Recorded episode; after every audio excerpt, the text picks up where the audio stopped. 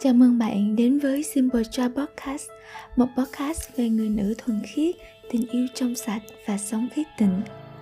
Trong podcast ngày hôm nay, cho muốn chia sẻ đến bạn bài viết về hai nhân đức, đó là tiết độ và khôn ngoan, được trích trong tuyển tập bài giảng của cha thánh Jose Maria Escriva, đấng sáng lập Opus Dei, có tên gọi Bạn của Chúa, được chuyển dịch từ tập tiếng Anh Friends of God. Mời các bạn cùng lắng nghe.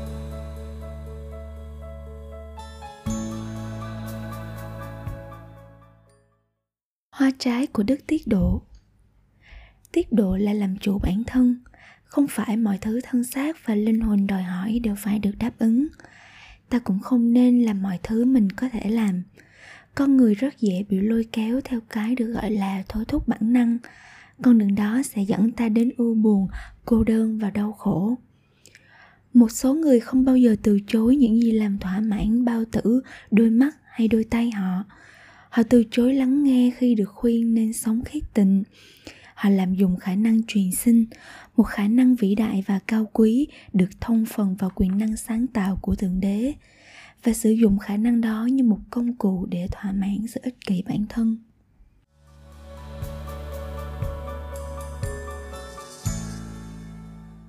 Tôi không thích nói về những điều nhơ bẩn.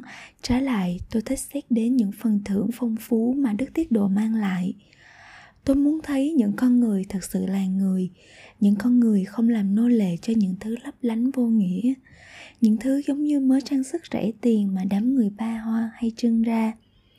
Một con người đúng nghĩa biết cách tránh những thứ làm tổn hại linh hồn mình và biết nhận ra rằng sự hy sinh của mình đáng là bao nếu sống như vậy cùng với tinh thần hy sinh, người ấy sẽ giải phóng mình ra khỏi vô vàng những thứ nô dịch.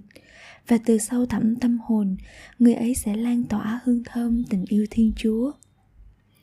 Khi ấy, cuộc sống sẽ tìm lại được những màu sắc mà sự vô độ đã làm phai nhòa. Chúng ta lại biết quan tâm đến tha nhân, chia sẻ những gì ta có với mọi người, dấn thân vào những nghĩa vụ cao cả đức tiết độ làm tâm hồn nên chín chắn, khiêm tốn và thấu hiểu. Nó nuôi dưỡng sự khiêm tốn tự nhiên, vốn luôn có sức thu hút. Vì quả thật, nó thể hiện sự tự chủ thông minh trong hành vi. Tiết độ không hạn hẹp, nhưng vươn đến sự vĩ đại của tâm hồn. Ngược lại, một tâm hồn vô độ luôn cảm thấy thiếu thốn. Vì thế, nó sẵn sàng từ bỏ sự tự chủ để chạy theo những mời mọc tầm thường nhất.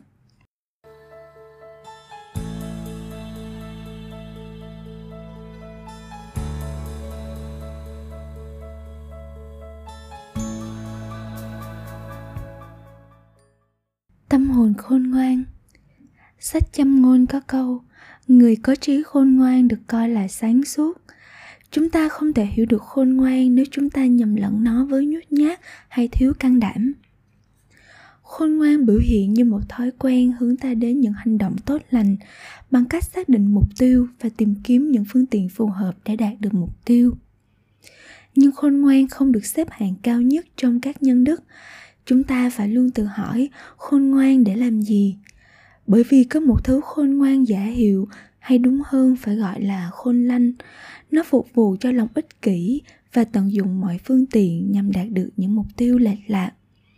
Trong những tình huống như thế, thông minh và sáng trí chỉ làm tình hình tồi tệ thêm và sẽ mang đến cho chúng ta lời chỉ trích mà thánh augustino đã nói trong một bài giảng bạn đang cố bẻ cong trái tim thiên chúa đứng luôn ngay thẳng, nhằm phù hợp với sự sai trái của bạn sao? Đó là sự khôn ngoan sai lạc của những người cho rằng nỗ lực của bản thân đủ để cứu rỗi họ.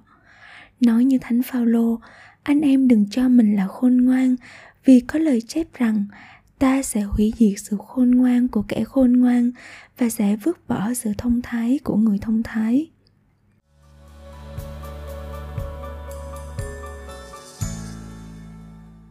Thánh Thomas chỉ ra ba hành vi của người khôn ngoan là tìm kiếm lời khuyên, phán đoán đúng đắn và ra quyết định. Bước đầu tiên của khôn ngoan hệ tại ở chỗ biết những giới hạn của bản thân, đó là đức khiêm nhường. Ta phải chấp nhận là trong một số vấn đề ta không thể hiểu hết mọi sự, cũng như trong một số trường hợp ta không thể nắm hết mọi tình huống còn phải suy xét trước khi đưa ra một phán quyết công bằng vì thế, ta cần tìm kiếm lời khuyên, nhưng không phải từ bất cứ ai, mà từ những người có phẩm chất tốt, cũng ao ước yêu mến thiên chúa chân thành như ta, và trung thành nỗ lực bước theo người. Xin lời khuyên thôi chưa đủ, chúng ta cần trao đổi với người có thể cho ta lời khuyên một cách vô vì lợi và ngay thẳng. Kế đến, chúng ta phải phán đoán, vì thông thường sự khôn ngoan đòi hỏi ta đi đến một quyết định phù hợp và kịp thời nhiều khi vì khôn ngoan, ta phải trì hoãn việc ra quyết định cho đến khi mọi yếu tố ảnh hưởng đến phán quyết được hồi đủ. Tuy nhiên, đôi lúc sẽ thật thiếu khôn ngoan nếu ta không bắt tay thực hiện ngay những gì chúng ta cần phải làm. Điều này đặc biệt đúng khi lợi ích của người khác bị đe dọa.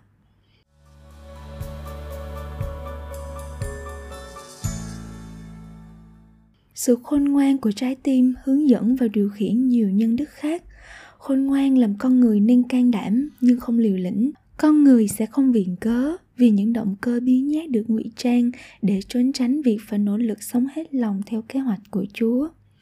Sự tiết độ của người khôn ngoan không phải là vô cảm hay không thương người. Sự công bằng của người khôn ngoan không khắc nghiệt và sự kiên nhẫn của họ cũng không phải là hèn nhát. Sự khôn ngoan của trái tim, một sự thận trọng như thế không thể trở thành sự khôn ngoan của người phàm thứ mà thánh phaolô gọi là sự khôn ngoan của những người thông thái, nhưng cố tình không dùng sự thông thái của mình để tìm kiếm và yêu mến thiên chúa. Người khôn ngoan đích thực lưu tâm đến những thúc giục của thiên chúa và nhờ biết lắng nghe, họ nhận ra trong tâm hồn mình những lời hứa và thực tế của ơn cứu độ. Lạy cha là chúa tể trời đất, con xin ngợi khen cha vì cha đã giấu không cho bậc khôn ngoan thông thái biết những điều này, nhưng lại mặc khải cho những người bé mọn.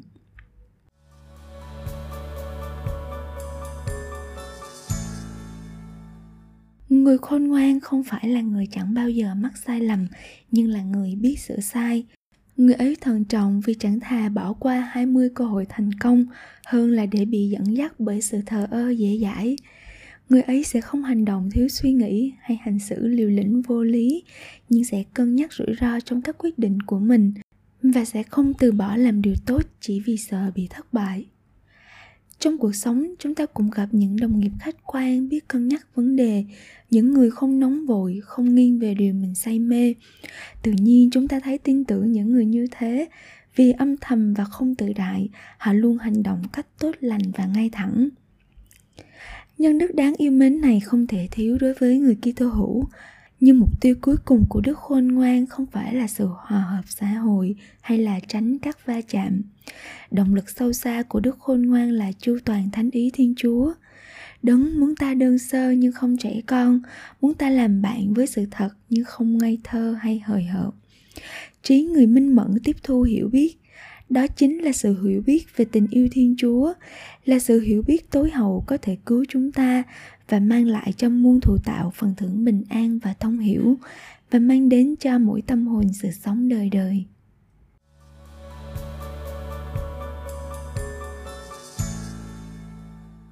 Cảm ơn bạn đã lắng nghe hết podcast ngày hôm nay. Cho hy vọng bạn thích podcast này và hẹn gặp lại các bạn trong những podcast tiếp theo. Xin chào.